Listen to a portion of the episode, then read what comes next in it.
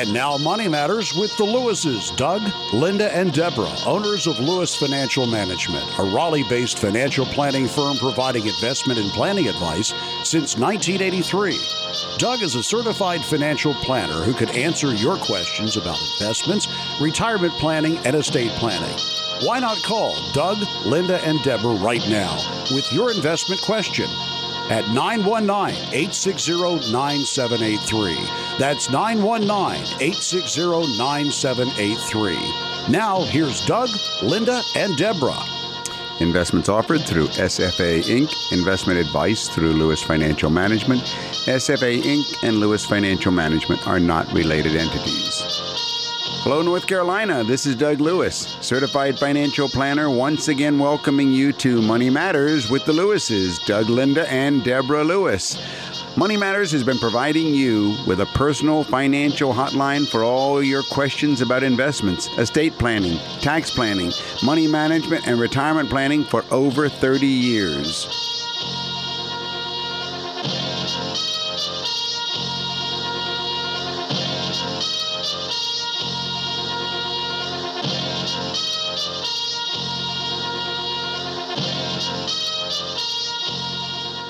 Hello there, North Carolina.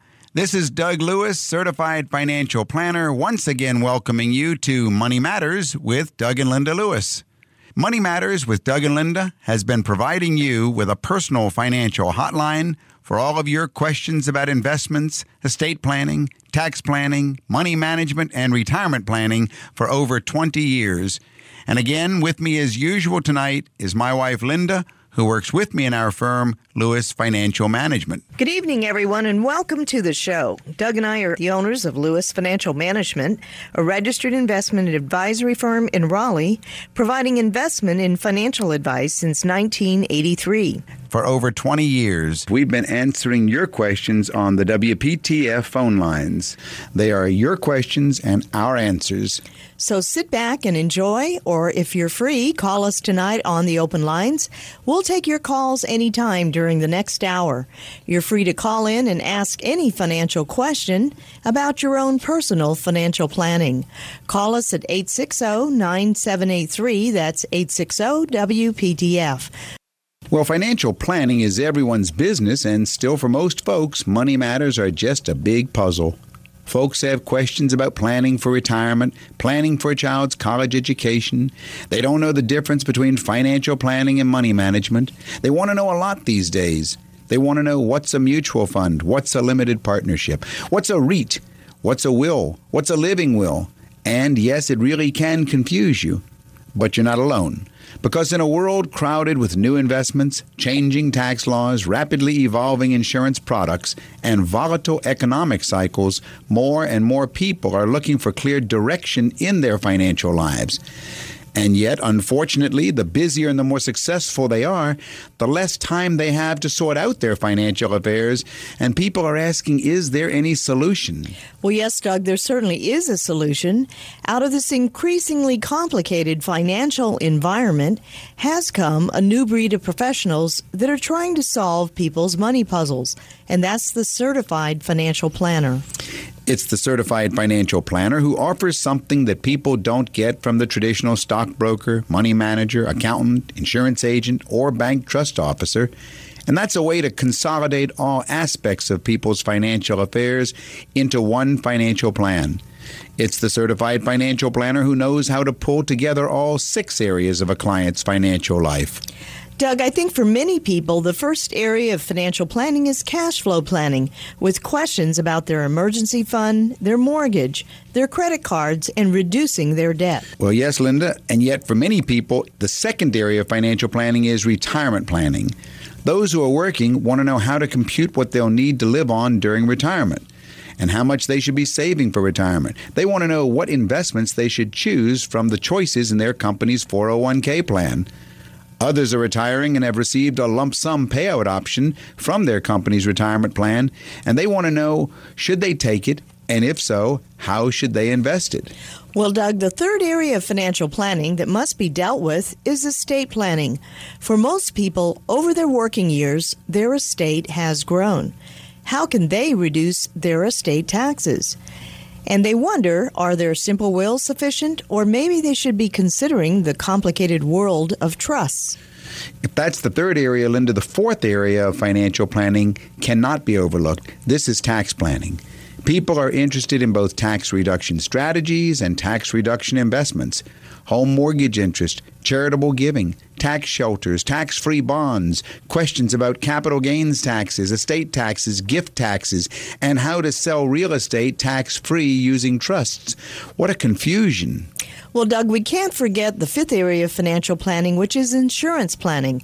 How much life insurance does a family really need? Do they have too little insurance or maybe too much insurance? Should they have whole life, term, or universal? Should they have long term nursing care coverage? You're right, Lynn. And of course, the sixth and most important area of financial planning is investment planning. Here, the questions never stop. What's the best way to diversify my investments? Is now a safe time to invest in stocks? What about bonds? What kind of stock mutual funds, bond mutual funds, equipment leasing partnerships, REITs, CDs, gold, annuities? So, Doug, it seems that at last it's time for people to understand that a certified financial planner is really the only one who can tie together all six parts of their financial puzzle. And to you out there listening, if you've got a question on your mind about cash flow planning, retirement planning, estate planning, tax planning, insurance, or investments, call us now on the open lines and we'll answer your financial planning questions. Those numbers to call are 860 9783. That's 860 WPTF. And if you just want to sit back and listen to the callers through the years, welcome to the show.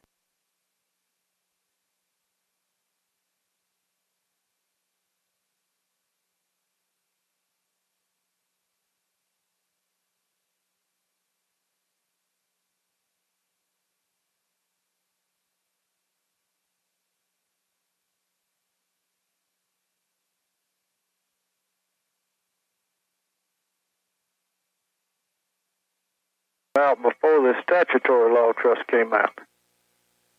So I knew I'd heard you mention about trusts. Uh-huh. I didn't know if you was familiar with the complex trust that uh, use the common law instead of the statutory law that most of the lawyers that you go to now try to write you up a trust under the statutory law. Well, I think you're probably getting yourself in a little deeper than you want to and getting over your head with a confusion of terminology. Let, us come down to your situation, Thomas, and I'll see if I can tell you what you need to do. How old are you? I'm 58. 58 years old. And uh, are you retired or you working? Um, I work. All right. What's your income, Thomas?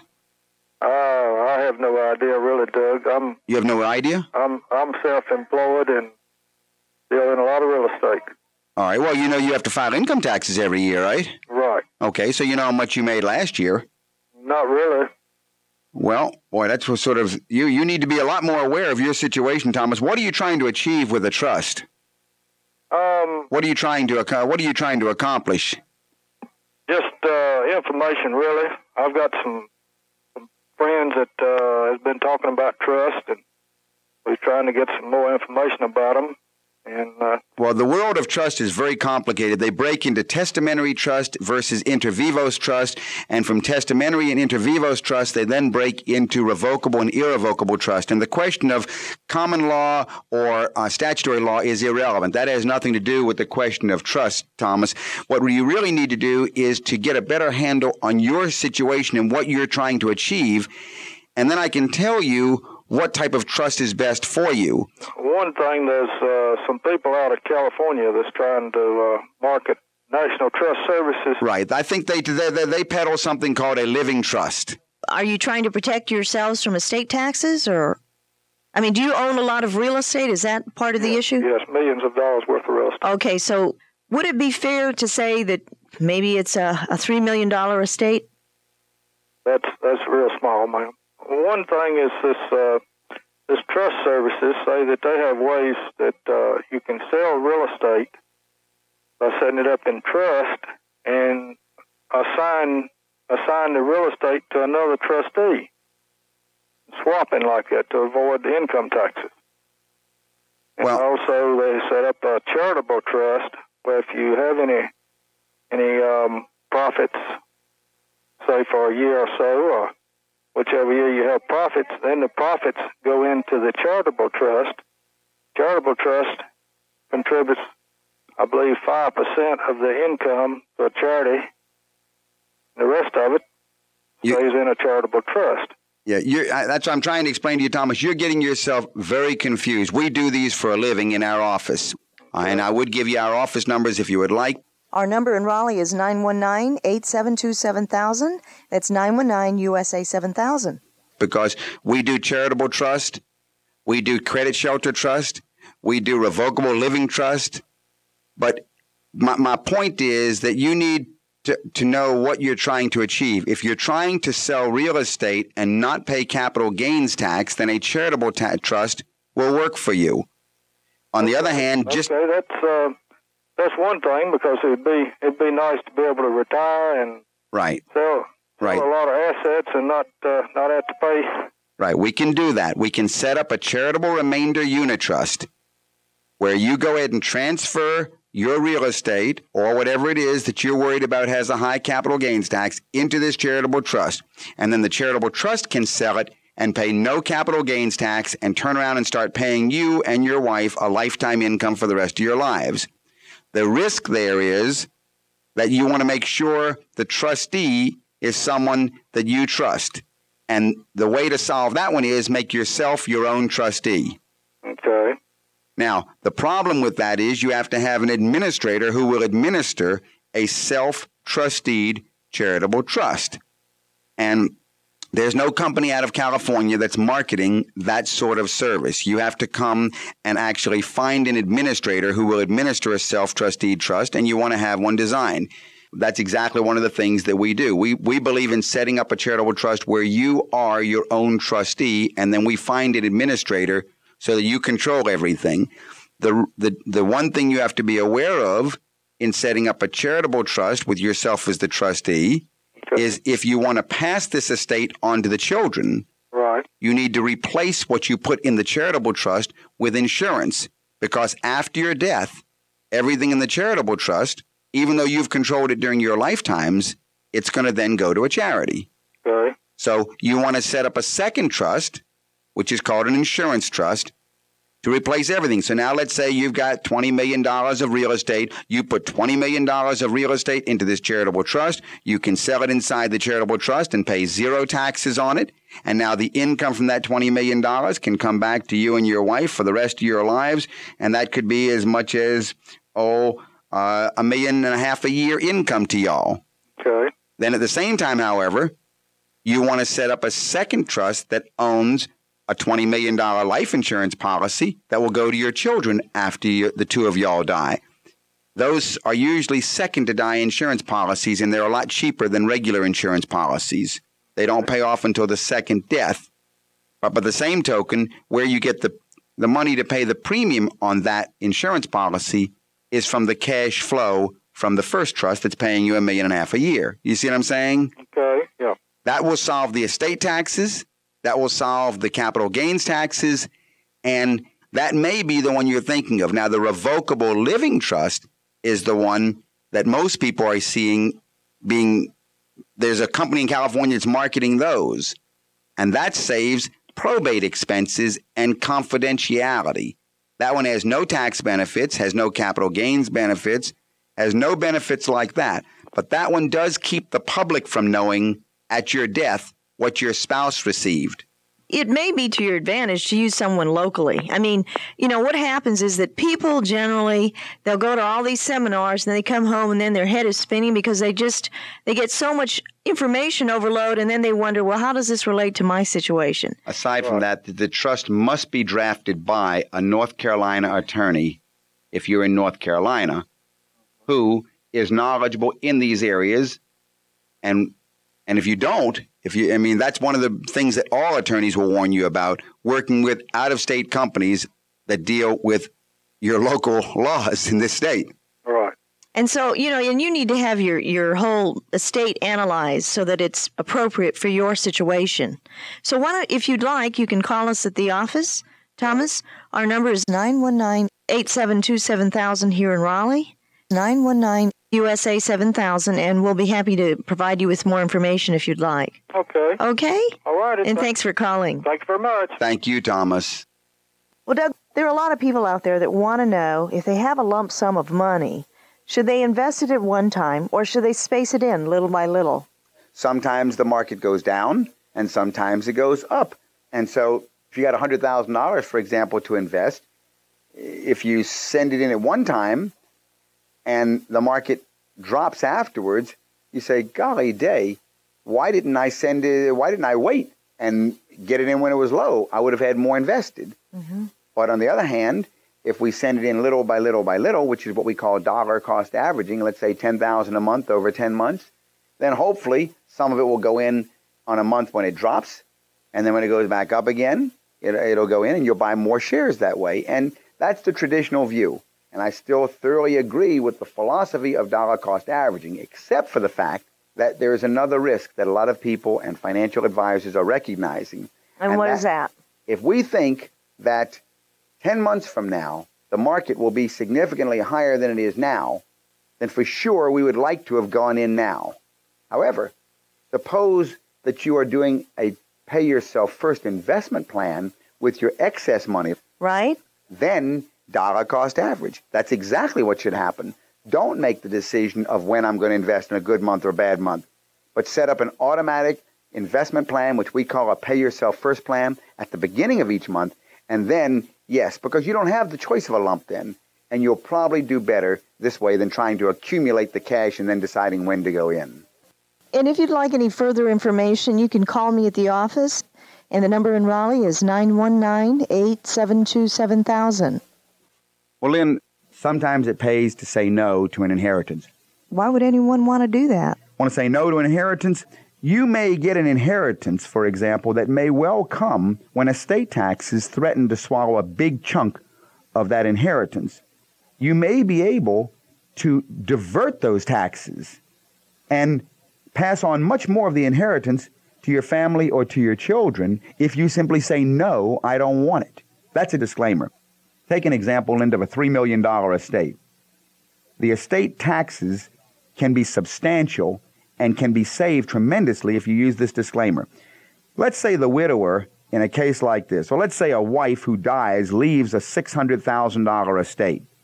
She's written her will years ago, before her estate got to any size. She decided at that time to leave it all to her husband. Plain old I love you will. It's been sitting in her safe deposit box for 20 years.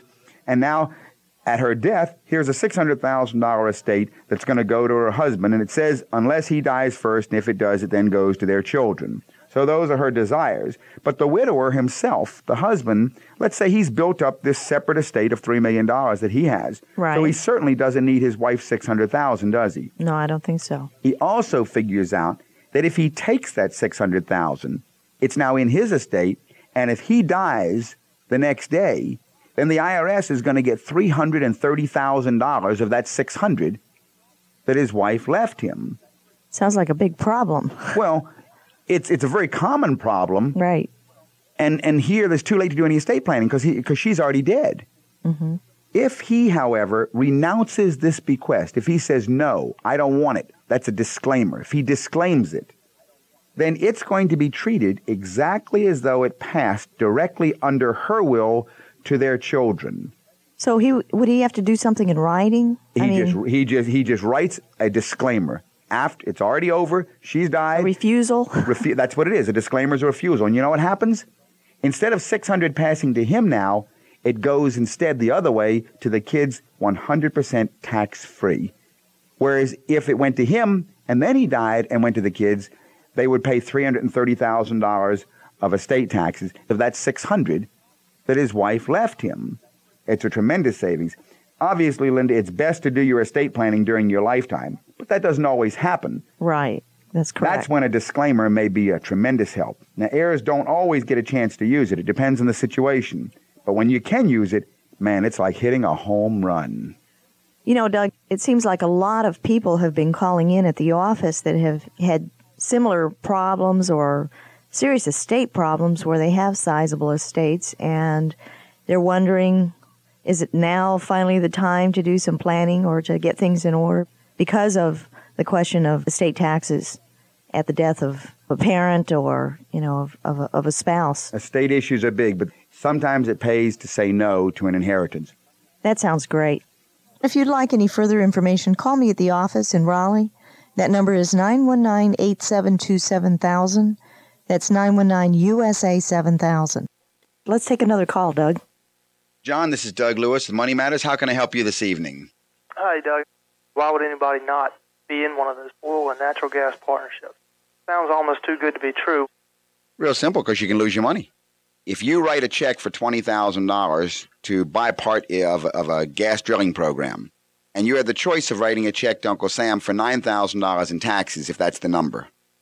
If you write the one check for 20000 and you don't write anything to the IRS, then basically you're still out 11000 more than if you had written the first check, right? That's correct. Okay. Now let's say you go into a program that is high risk drilling.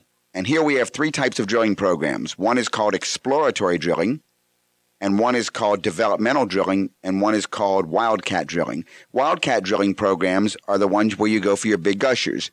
About 90% of those are fails, are dry holes, and you miss. When you hit, you hit real big. Then you have your exploratory programs. 80% of those are dry holes, but when you hit, you hit quite large. Your developmental drilling programs are low risk programs. Some of those, 80 or 90% of them, are successful. We can look at companies that can show us that of the last, oh, 800 wells they've drilled, maybe uh, 750 of them have been successful. But they drill shallow, very shallow, and they drill into known pools. They're basically sinking wells around existing successful wells.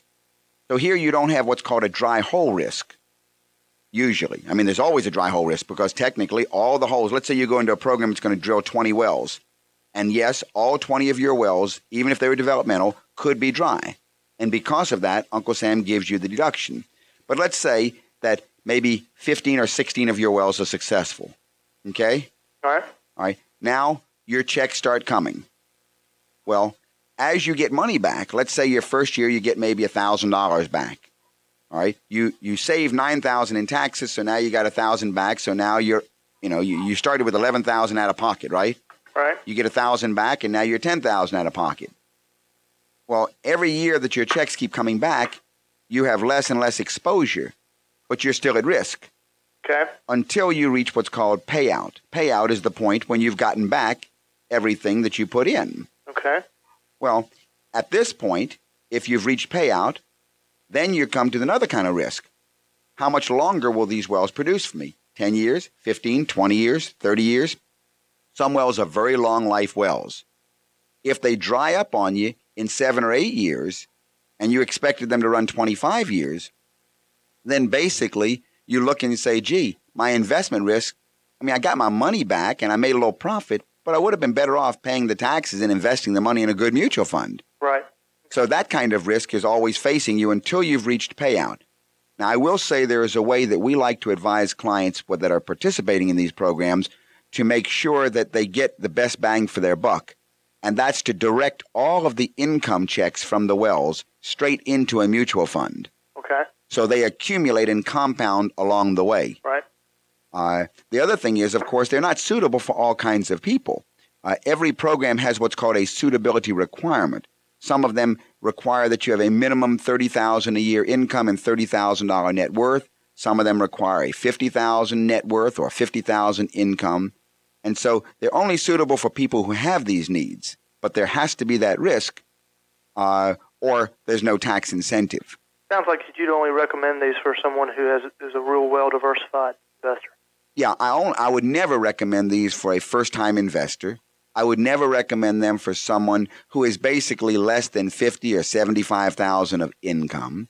I would never recommend them for someone who doesn't have other investments. But for the type of people out there who are basically in the tax bracket where they're facing problems, they've got other investments, and they're looking for tax reduction strategies, then this to me is one of the most attractive type of vehicles that's that's out there today. And I like the tax real estate programs also. Those credit programs are very nice, but they don't give cash flow. They give credits for 10 years running. So you have 10 years of guaranteed credits from the government, and those are really nice. But again, they require someone who has ongoing tax reduction needs. John, if you would like any information regarding some of the vehicles or the information that you've discussed with Doug, the number's 919 872 7000 in Raleigh. Thanks a lot. Well, Lynn, uh, what's new in the area of investment planning?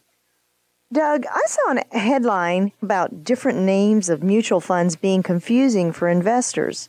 Exactly what does it mean? A lot of mutual funds are putting names to their funds which tout a particular style of investing or a type of risk which is not really indicative to the fund at all. They might have a fund with a name that makes it sound like it's a low risk fund, whereas in fact it's actually a high risk fund, and so on. Names can be just as deceptive, even when it comes to the investment objectives. Uh, all kinds of, of, of, of strategies of it's like, you know, this may work. I hop in the car, I have a cigarette, you know, wake up in the middle of the night with an asthma attack, hit my inhaler two times, come outside and have a cigarette. It was really bad. Call 1 800 QUIT now. Looking at a, a whole bunch of different research outfits that track different stock picking styles of mutual funds. The source that I like the best, Linda, is Morningstar. Right. Those are excellent reports. The Morningstar reports are an independent analytical service that every two weeks comes out with another uh, tracking of mutual funds and also their styles, what's new, who, which managers have left, and so on. You have to be very careful about just going by a name of a fund that you've heard of and thinking that the name tells you the amount of risk because you need to have some professional help evaluating the risk in the particular funds that you're getting into, or you can get into serious trouble. By the way, if you want to go ahead and call in at the office, during the week. It's 919 872 7000. 919 872 7000. Doug, um, I want to ask you a question here. Sometimes the elderly or seniors are encouraged to get into or to invest in tax-free investments. And what is the the argument regarding that with regard to seniors? Well, Lynn, that's a really suspect area. Because it will. sounds, you know, well, I'll go into a tax free investment. So I won't have to pay the taxes. Yeah, I really I have a real problem with some of the sales tactics that are used in selling tax-free bonds and municipal bonds to senior citizens. The argument usually goes by selling the sizzle, not the steak, if you will. It sounds so great, tax-free. And number Right. right. And number 2, guaranteed. But you know, if you think it through, Lynn, it's not how much you make, it's how much you keep. If a person is in a very low tax bracket, as many senior citizens are, then they're not in need of getting a tax free income. And here's why, Lynn. If a corporate bond mutual fund is paying seven and three quarters percent, and if a tax free bond fund is paying 5%. Now think this thing through. If you have $100,000 giving you seven, call it 8% to make it sweet, make it nice and easy, then you're getting $8,000 income, but you have to pay tax on it. If you're in a tax free fund and you're getting 5% on $100,000, you're getting $5,000, dollars mm-hmm. right? Right, But you pay no tax on that. right. Now, if you're in a low tax bracket on the $8,000, if you only turn around and pay $1,500, you made 8000 you paid 1500 in taxes. How much did you keep? You kept $6,500. $6,500, yeah. And in the tax-free fund, you paid no tax and you kept 5000 So where'd you keep the most? With the taxable or the tax-free? The taxable. Of course. That is only true if you're in a low tax bracket. Now, if you're in a high tax bracket and you were paying 3500 in taxes, then you would have only kept 4500 with the taxable or 5000 with the tax free. And, and usually your senior citizens, especially those who are now living on Social Security income, they're in such low tax brackets that they really are not going to have much of a taxable effect. So the first thing I have against selling tax-free investments to senior citizens is you need to add them up both ways. Figure your taxes both ways and see which way you're going to come out. If you're in a low tax bracket, more than likely you'll come out better with a taxable yield than a tax free yield. Well, you can do all those calculations, right? Those hypotheticals Oh, anybody can do. Any decent financial Or if you're doing do that planning, for sure. of course. Number two, they're sold on safety. Safety. They're guaranteed. Safety. Guaranteed tax freeze. They're not guaranteed. What happens is, Lynn, they're only guaranteed if you hold that bond until maturity. If you hold it for 25 years and then you'll get back your $10,000 or your $100,000. But along the way, you can sell it for less than you paid for it. So it's not guaranteed along the way. Credit risk is guaranteed, but not interest rate risk. Okay. Okay? I think I understand it a little bit better. All right. Work with a financial planner. And if you have any questions locally, you can call us at the office at 919 872 7000. That's 919 USA 7000. Let's pause here for a caller. Mike, this is Doug Lewis, certified financial planner. How can I help you? Um, I might be getting some money from an accident at work, a significant amount, and someone told me that I might want annuities as opposed to like a, a fixed uh, lump sum. Uh huh. Uh, what, what do you think about that? Tell me a little bit about yourself, Mike. How old are you? 28, 28 years old. Are you married or single? married. Married. Any children? Yes, How many kids? one three year old. One child, three years old. Are you able to work at all now? Uh, not not the present occupation, but uh, hopefully I'll be able to do something else. All right. How about your wife? Is she working? No, Okay. How much is the size of the settlement? I don't know. I just uh, it's probably a significant amount though. It's hard for me to answer a question without a number, though. Uh, yeah, I Would know it- what you're saying, but uh, I mean, Would to- it be 50,000 to or some people, 100,000? significant amount is twenty-five thousand, and to other, it's two hundred and oh, fifty no, it, it'd probably be it, maybe closer to a million or something like that. All right. If you're going to be getting a settlement in the hundreds of thousands up to a million dollars, then you definitely do not want to do an annuity. Okay, And let me tell you why. Think in terms of chickens and eggs, Mike. okay, All right. Chickens, your principal. Eggs are the income that comes off your principal. okay, The positive feature of the annuity is we can find an annuity, and if you do, you need to uh, to speak to an expert because the positive feature is you will get a guaranteed fixed, a guaranteed income for the rest of your life and for your wife's life if you want. okay, The negative is you've just disinherited your kids. There's nothing that goes to the children. okay. In other words, you're going to trade the chicken for a stream of eggs. Right, right. And I don't think, I mean, for example, if we have a million dollar portfolio, do you have any idea what your living expenses, including your disability needs, are? Uh, probably about uh, thirty-five thousand a year. I'm sorry, About thirty-five thousand a year. about thirty-five thousand a year. Well, with a million dollar portfolio, you could get sixty thousand a year cash flow. That would not be guaranteed. But if all we need off of that is thirty-five thousand, we got a big hedge factor, and we keep the chickens. Right. In other words, whoever holds the chickens wins. And I'm very hesitant to recommend that clients go ahead and give up their chickens to let an insurance company have them and just take the eggs. I think you ought to always look at the fact of what I can do myself. Uh, but it sounds to me like you definitely should not go ahead and get an annuity. Now, there may be a way we can blend to also. Uh-huh. Uh, sometimes we can get a blended program where we get enough annuity to give a guarantee, and then you you know to cover your base needs, and then keep the rest. But you got to run the numbers half a dozen different ways to see what works best for the client. Okay. And uh, does it matter? I mean, as far as like their side of the uh, the issue, whether they give up an annuity or lump sum.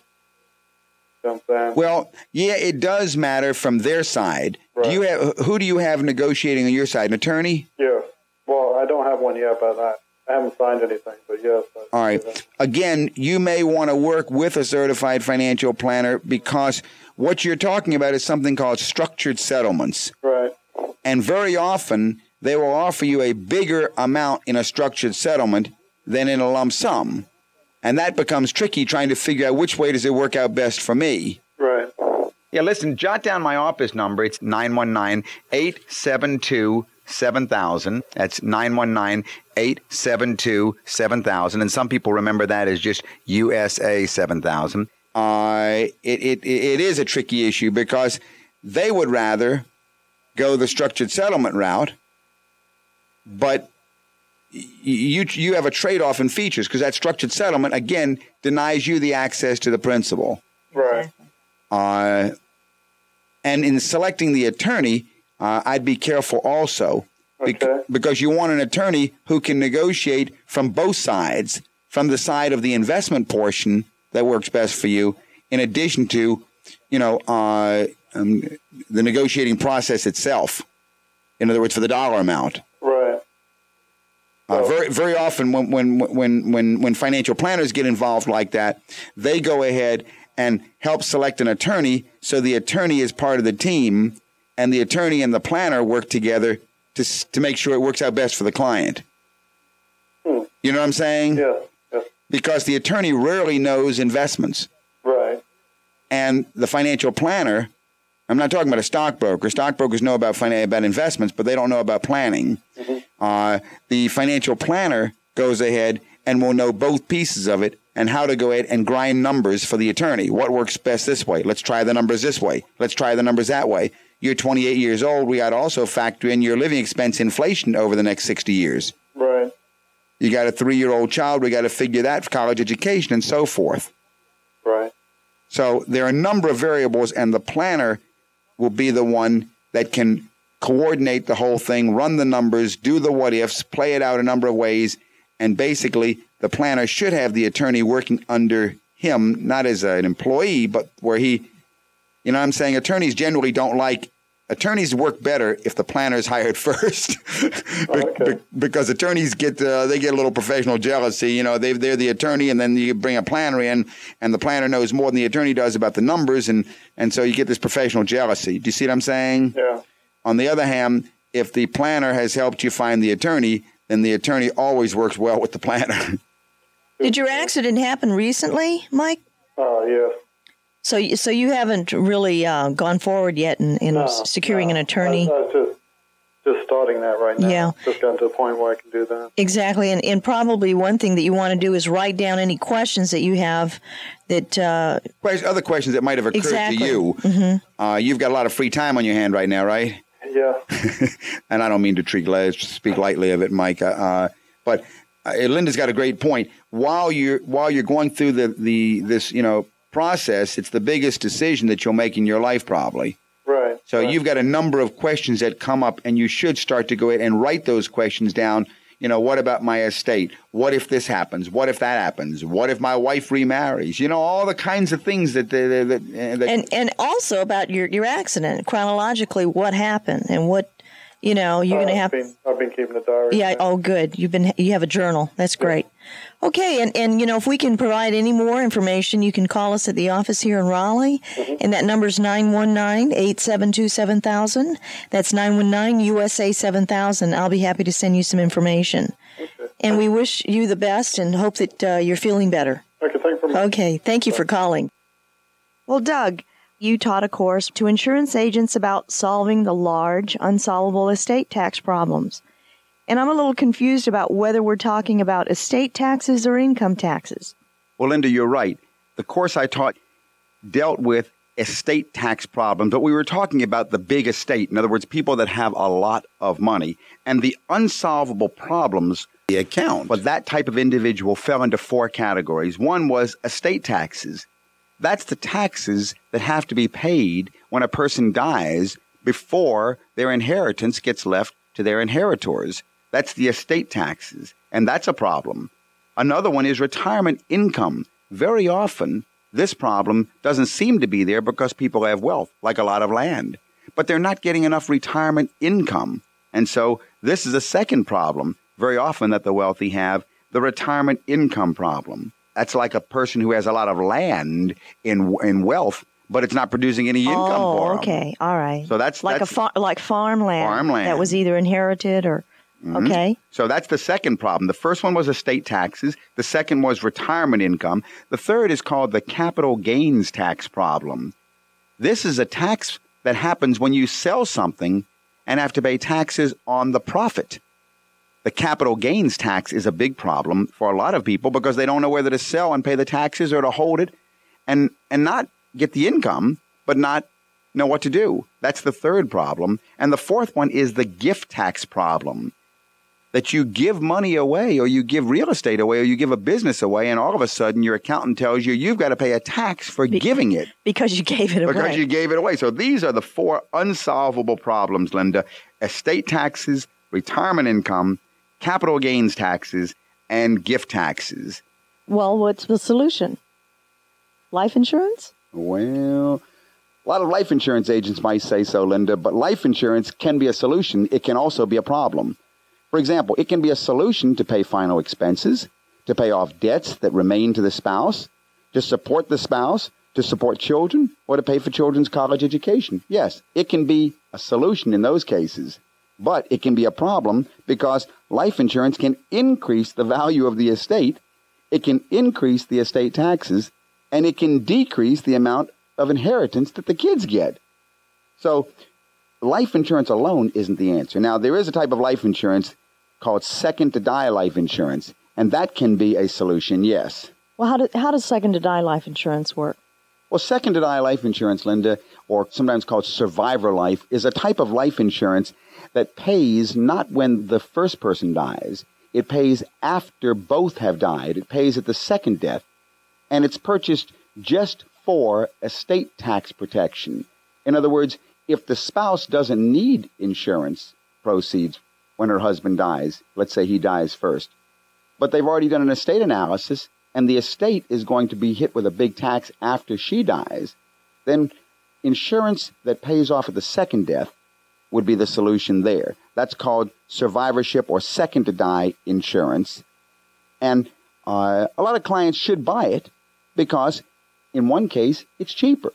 Very often, Linda, it's cheaper than buying two policies one on him and one on her because you don't know which one's going to die first and you're worried about the estate taxes at the second death.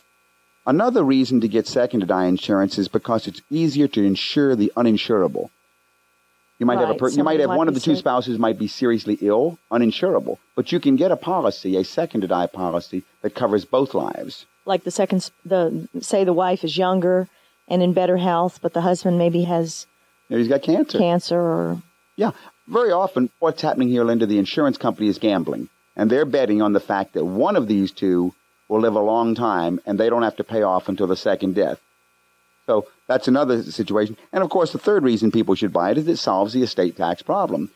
You can pay your estate tax dollars by paying 10 cents on the dollar by buying insurance that way. So in that case, it's sometimes useful.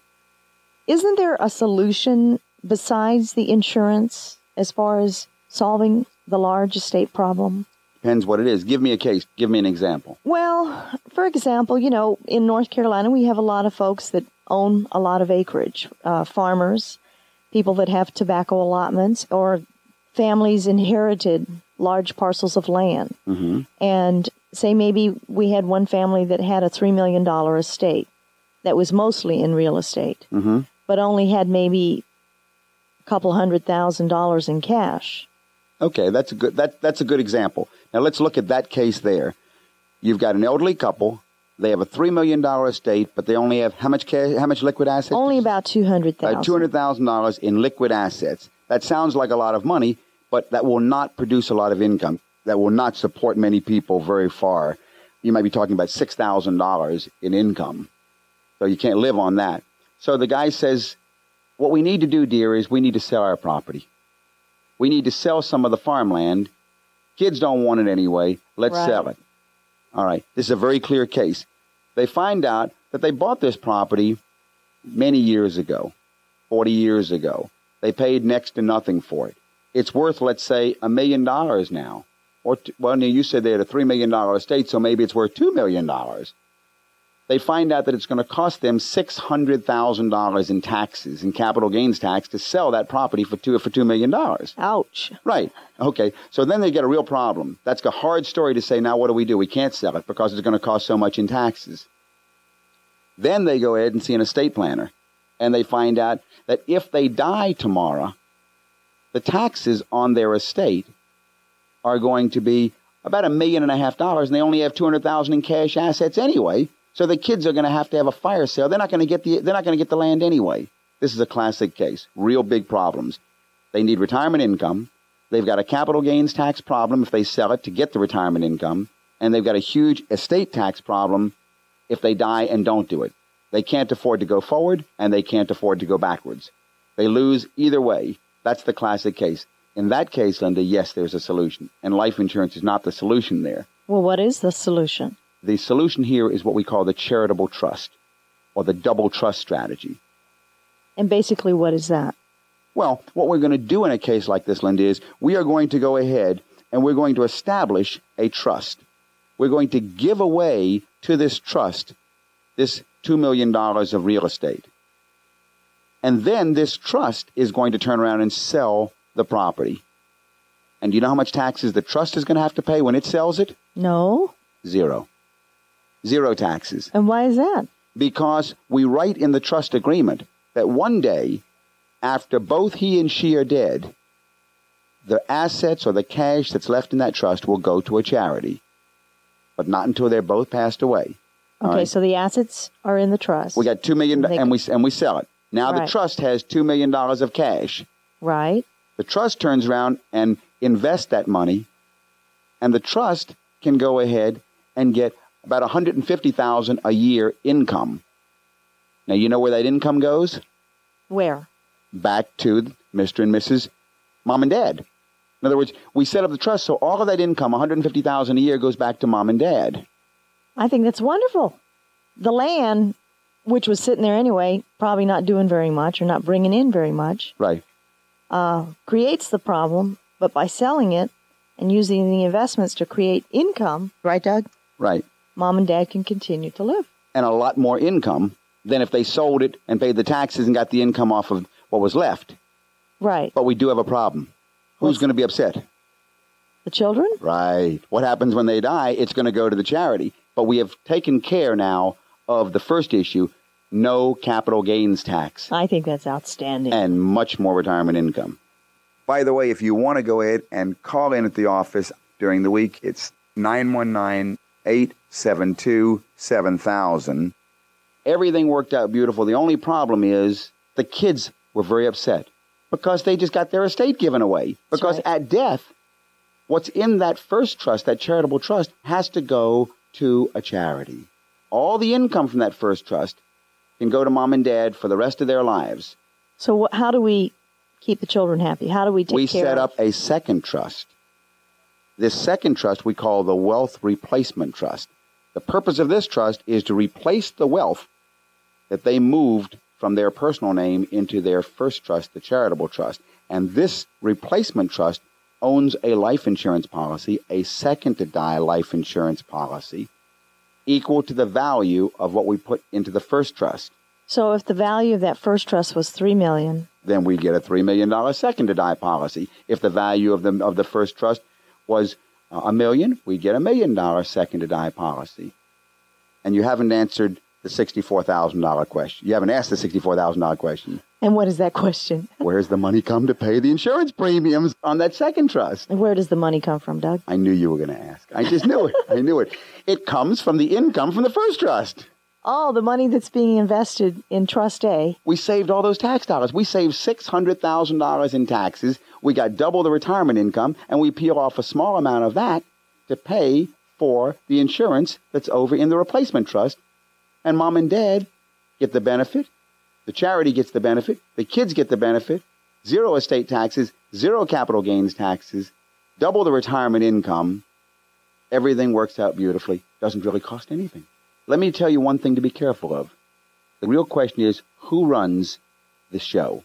Who Who's the is the trustee? trustee of that trust that you give away everything to? The way to make sure that you do this right is make sure that the individual who gives the stuff, that's mom or dad, they become the trustee. So really all they're doing is moving their own assets from pocket A to pocket B, if you will. So you can be your own self trustee. You can be your own trustee of your own charitable trust, and you're moving it out of your estate. You can sell it and have no capital gains tax, and you control all of the investments. You control the income that's going to flow back to you. And the only thing you don't get is you don't get the principal. It's got to go to the charity. So you set up the principal in the replacement trust because that's what you get all the income from. and Uncle Sam says this is all all right. Uncle Sam loves it. It's even written in the code income taxes, really, Linda, are nothing more than involuntary philanthropy. If you've ever considered that, that's all the tax system is. It's involuntary philanthropy. You have no choice. You are supporting philanthropic organizations, okay, like housing the poor and the elderly and taking care of all the things that the government does with their money. This is voluntary philanthropy. Uncle Sam loves the charitable arena. I think it's great. I love the double trust, and a lot of people don't know how to work with them, but they are the proper way to go ahead and deal with the unsolvable problems, the big unsolvable estate tax problems, estate taxes, retirement income, capital gains taxes, gift taxes, and liquidity. And the key is the trustee be your own trustee. Never let someone else be the trustee work with a financial planner. And if you have any questions locally, you can call us at the office at 919-872-7000. That's 919-USA 7000. And I do believe we have a caller. Marilyn, how can I help you? Yes, I want to know the difference in a durable power of attorney and a regular power of attorney. All right, well, tell me a little bit about your situation. I'll see how I can relate it to you. Well, it's technically not my situation. I just had a form that asked for a durable power of attorney where I had already supplied a regular power of attorney, and I just why? wondered- Yeah, why did you get the form? Is it for is it for a relative of yours? Yes, it was for a relative of mine. And I Uh, just didn't know what, what the difference meant in a durable versus just a regular power of attorney. Well, very simply, a durable power of attorney, Marilyn, is one that endures beyond incompetency, and a uh, regular power of attorney does not endure beyond incompetency. Uh-huh. Uh, but beyond the definition, you can run into some serious problems where it may not be exa- uh, at all what you're looking for. Who solicited the power of attorney? Uh, it was a brokerage account. Let me ask you, why did you have a power of attorney on file with them? It was for my aunt, and she's in a nursing home, and I take care of her things. Right. I suspected something like that might uh, might be the case. What you may find out is that a durable power of attorney may not work, and that's uh, and that that is a problem which a lot of people aren't aware of. So really, I should just consult my attorney and ask. Well, your attorney may not know the difference either. What you need to know is you need to know the difference between a durable power of attorney and the possibility of using what's called a revocable living trust. Mm-hmm. The revocable living trust eliminates the problems. Now, a durable power of attorney says that the power of attorney, if your aunt becomes incapacitated and unable to make decisions on her own, is she still able to make decisions on her own? No, she's not. No. Well, then what they're concerned about is the ability to go beyond. Suppose it's challenged, then mm-hmm. I, and and I'm not sure that you can get that power of attorney to be made durable at this point. Right. If she's not competent to sign it. Yeah, in other words, and they may be very nervous that mm-hmm. they don't have a power of attorney that would stand up mm-hmm. because if the present power of attorney does not say that it endures beyond incompetency, mm-hmm.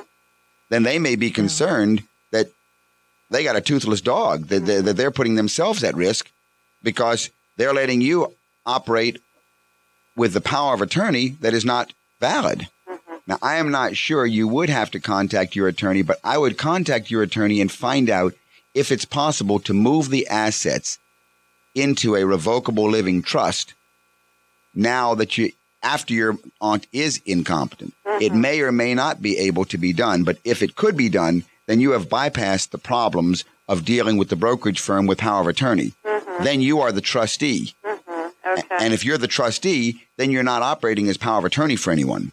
You see what I'm saying? Okay. So a, That- po- so a power of attorney is best just for short-term uh, solutions if someone's in the hospital or just not able to pay bills or those sorts of things. Is that what you're saying? I mean, it's just more of a short-term solution. a power of attorney, there are different types of powers of attorney, but the power of attorney is for that period of time that specifies in the power. The brokerage firms and uh, a lot of people do want a power of attorney that is durable beyond incompetency. But my point is that in some cases, now the banks give you no problems generally. They will accept durable powers of attorney. And some of the brokerage firms will, but some of the mutual fund companies will not and uh, and and we need to either find out ahead of time the investments that you're in and see if they will accept durable powers of attorney or you need to build into your durable powers of attorney a way to keep validating that power of attorney that is still durable Will the assets pass to you at her death, Marilyn? No, they will not. Oh, they will not. So you're just helping her take care of it so that That's she can uh, pay for her nursing home costs, etc. That's right. Well, if if you have any further questions or if we can be of any further assistance, um, you can call our office at 919-872-7000 in the Raleigh area, Mhm. and we'll be happy to do what we can to assist you. Great. Thanks a lot. All right. Thank you very much for calling. Well, that's all the money matters we have time for today. So we want to thank all our listeners for joining us. And for any other questions you may have, call my office during the week and we'll set up an appointment to meet with you personally. That number is 919 872 7000. That's 919 USA 7000. You've been listening to Money Matters with Doug, Linda, and Deborah Lewis. Money Matters provides you with a personal financial hotline on any subject where money really matters. For more information, you can call Doug, Linda, or Deborah in Raleigh at 919 872 7000. That's 919 872 7000. Or go to dougandlinda.com and listen again next Sunday at 6 p.m. for more Money Matters with Doug, Linda, and Deborah Lewis on News Radio 680 WPTF.